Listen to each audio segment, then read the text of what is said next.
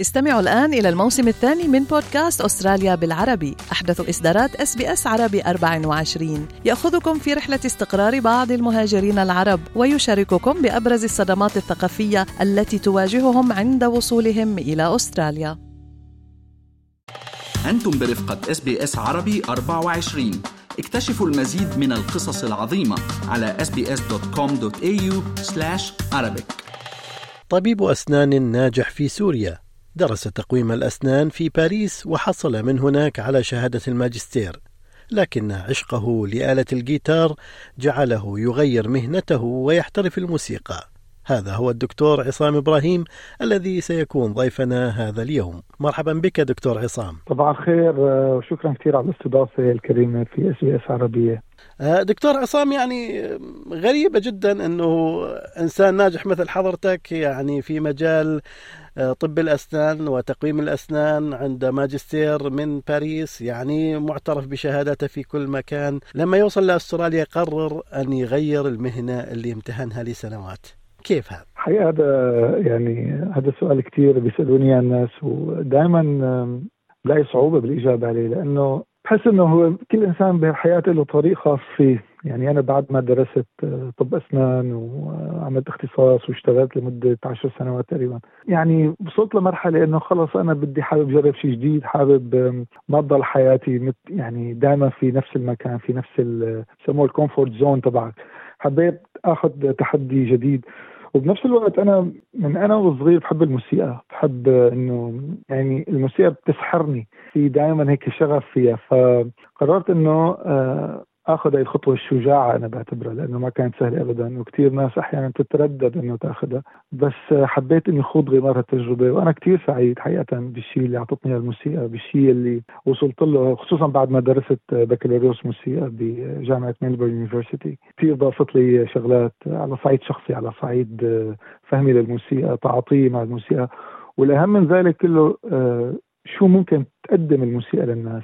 هذا شيء كثير مهم أنا برأيي. طيب الآن أنت انتقال عندك من يعني من سوريا ويمكن كنت في بلد آخر قبل أن تصل إلى أستراليا. قرار دخول الموسيقى وتخصص الموسيقى ودراسته بشكل يعني أكاديمي جاء بعد وصولك إلى أستراليا. احكي لنا كيف وصلت كيف كانت الأجواء آه، كيف الناس استقبلوك كان عندك نصيحة وكيف دخلت هذا المجال؟ الحقيقة يعني أستراليا هي ليست أول بلد يعني أنا ب يعني بعيش فيه كبلد ثاني يعني أنا عشت في فرنسا لمدة خمس سنوات أثناء دراستي لتقويم الأسنان. وبالمناسبة أنا كمان أثناء وجودي في فرنسا كمان حصلت على دبلوم في العزف على الجيتار الكلاسيكي. بمعنى إنه كانت الموسيقى دائما في ال background عم, عم, عم تشتغل في يعني في عقلي وروحي. بس لما وصلت لأستراليا الحقيقة بالنسبة لي كانت الأمور نوعا ما واضحة يعني آه، في clarity خلينا نسمي وضوح بالرؤية. آه، وجدت إنه البلد حقيقة كثير بيساعد على فكرة إنك أنت تدرس خصوصا تلحق الشيء اللي أنت بتحبه أو ال passion تبعك. فبداية عملت عملت advanced diploma في Victoria University وكنت من المتفوقين. وبعد ذلك رحت على Melbourne University عملت ال bachelor degree خلال أربع سنوات. بدأت عام 2018 وانتهيت عام 2021 كمان كنت من المتفوقين. أنا شخصيا حسيت إنه طبعا يعني أنت ممكن شو يعني على الصعيد المادي. وغالبا الناس بتفكر بالأمور على الصعيد المادي، أكيد آه، طب الإسنان أو تقويم الإسنان رح يقدم لك آه، أكثر بكثير مما تقدمه الموسيقى، لكن أنا دائما بقيس الأمور بمقياس مختلف نوعا ما إنه آه، على بقيس على صعيد التجربة الشخصية على صعيد الوعي تبعك فهمك للحياة فهمك ل ليش أنت موجود هون؟ شو بدك تقدم للناس؟ شو بدك تقدم لنفسك؟ شو بدك تقدم لعائلتك الصغيرة؟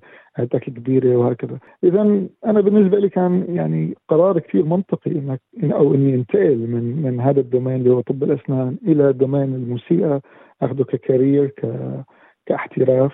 وابدا ماني ندمان بالعكس كثير سعيد أه، وبس هذا شيء شخصي برجع بقول يعني اللي أنا عملته بجوز غيري ما ما ياخذ هيك قرار ابدا أو يفكر ضربا من الجنون إذا صح التعبير. يمكن أنا أثناء التحضير للمقابلة مع حضرتك ذكرت اليوم الصبح إنه في عام 2006 كنت مع طبيب الأسنان الدكتور علاء الأسواني شخصية معروفة في القاهرة وكان هو مؤلف نعم. رواية آه، عمارة يعقوبيان اللي صار فيلم ومسلسل بعد ذلك أثناء صحيح. الحديث خبرني أنه يستخدم الموسيقى أثناء العلاج في عيادته ورحت أنا حقيقة زرت عيادته وكان أول ما تدخل عيادة يعني شيك وأنيقة وأيضا تسمع الموسيقى من أول لحظة إلى أن تطلع المريض يتعالج تحت هذا الجانب لما سألته قال أنا اعتمد ال approach اللي كان دارسه في أمريكا إنه الموسيقى كعلاج.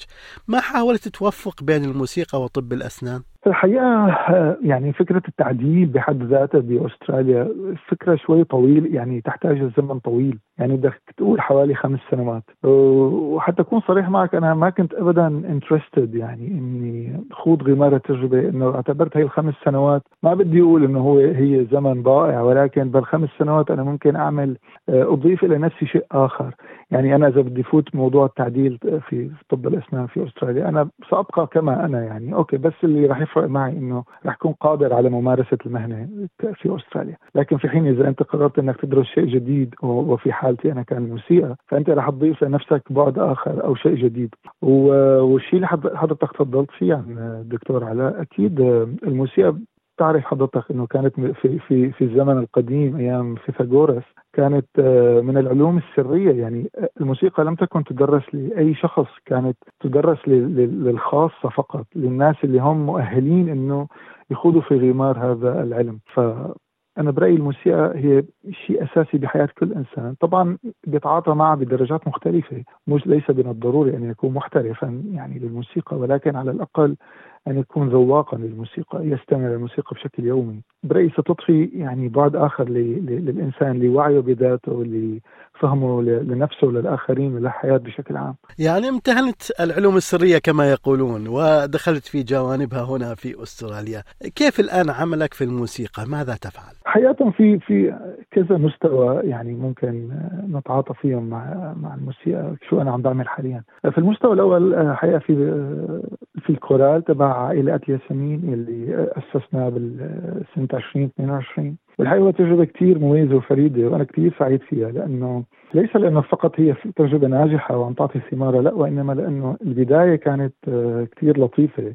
يعني القصة بدأت كهيك كمزحة يعني إنه أنا عرضت على على الكبار في عائلات ياسمين وعندما أقول الكبار يعني الجيل الأول اللي هن في عمري أو في الأربعينات نهاية الثلاثينات أو الخمسينات إنه ليش ما بنعمل كورال غنائي نغني نستمتع بالموسيقى. الحقيقة انه بداية يعني أخذوا الموضوع على محمل المزاح إنه يعني نحن ما موسيقيين ما بنعرف نغني إلى ذلك يعني من الأمور اللي ممكن الإنسان يفكر فيها أول ما ما, ما تطرح عليه هيك فكرة، لكن قلت لهم خلونا نجرب معلش يعني أنا برأيي إنه كل إنسان في عنده اسبكت موسيقي بحياته بس هو ما بيكون واعي له، والحقيقة بلشنا وبعد أول ثاني ثالث تمرين أنا صرت احس أو شوف السعادة بعيونهم. يعني صرت أشوف الفرح إنه هن عم يستمتعوا حقيقه في هذا الشيء إنك أنت تيجي وتغني الأغاني اللي أنت بتحبها واللي أنت بتعرفها. واللي هي طبعا أغاني عربية يعني موجودة في ذاكرتنا. وأنا هون عم بتحدث عن أغاني فيروز عن أغاني نوعا ما تراثيه أو نوعا ما شعبية خليني أقول. كثير الناس استمتعوا وكثير أنا استمتعت كمان. وعملنا كذا حفلة والصدى كان رائع. فأنا كثير سعيد بهي التجربه يعني لأنه أثبتت يعني إنه رهاني كان صحيح إنه بالأخير أنت مالك بالضروري تكون تحترف الموسيقى كمهنة أو تمارس الموسيقى بشكل يومي ولكن إنك أنت إذا يعني تستثمر ولو مدة بسيطة في يومك عشر دقائق ربع ساعة يوميا فقط تسمع أو تتدرب رح تقدر تغني وتشارك بكورال أو فرقه وتعطي نتائج حقيقة جميلة جدا.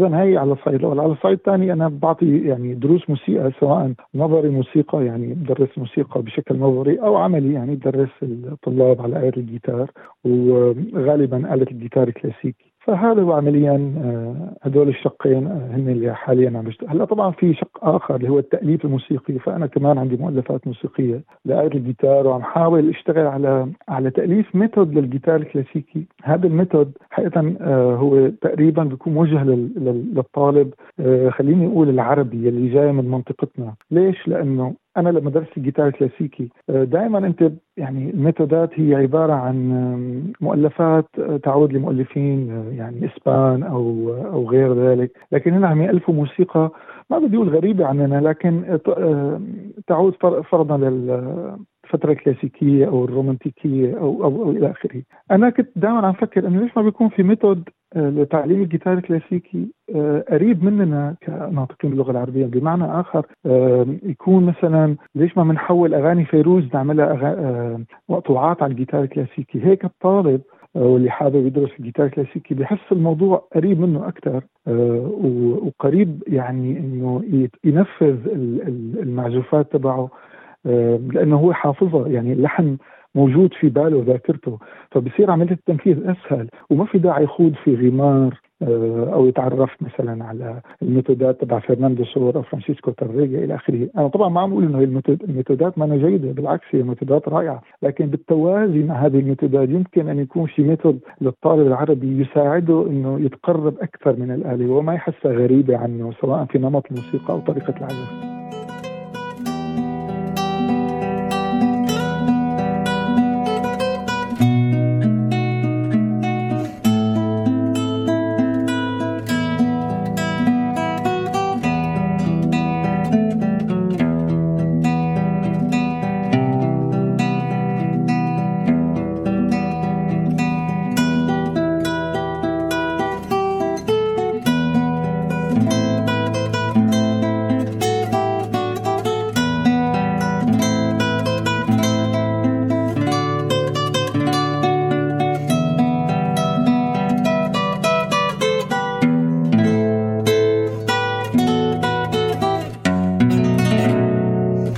على الدكتور عصام إبراهيم كإنسان، من هو عصام إبراهيم؟ آه وهذا سؤال صعب. لأنه أنا ما زلت عم اتعرف على نفسي كل يوم أكثر. يعني آه ما بعتبر إنه الإنسان هو هو شيء ثابت أو هو شيء يعني آه خلص تحدد وتعرف و وانتهى. أنا أنا بالعكس أنا ضد هي الفكرة تماما. أنا بحس دائما إنه الإنسان هو هويته موجودة في المستقبل أكثر منها في الماضي. هو ما يمكن أن يكون وليس هو ما كان ما بعرف إذا بدي أشرح شو شلون عم عم فكر بس إنه دائما خلينا يعني نفتح آفاق جديدة نوافذ جديدة نمد جسور إنه نتعرف على شيء جديد. ما نقول إنه خلص هذا هو الشيء الموجود ونكتفي به. مشان هيك أنا دائما بحب يعني اكتشف آه، أماكن جديدة روح لمحلات جديدة. ما بحب ما بحب أحصر حال حالي في مكان واحد. بحس حالي يعني بختنق.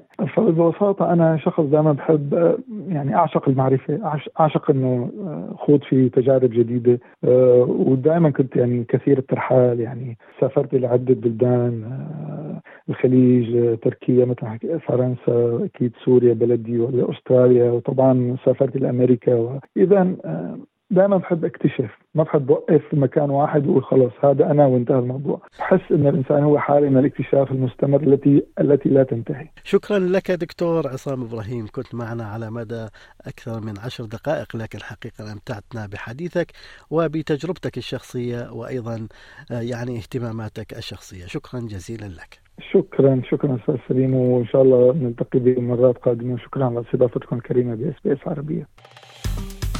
استمعوا إلى آخر إصدارات SBS عربي 24 على جميع منصات البودكاست.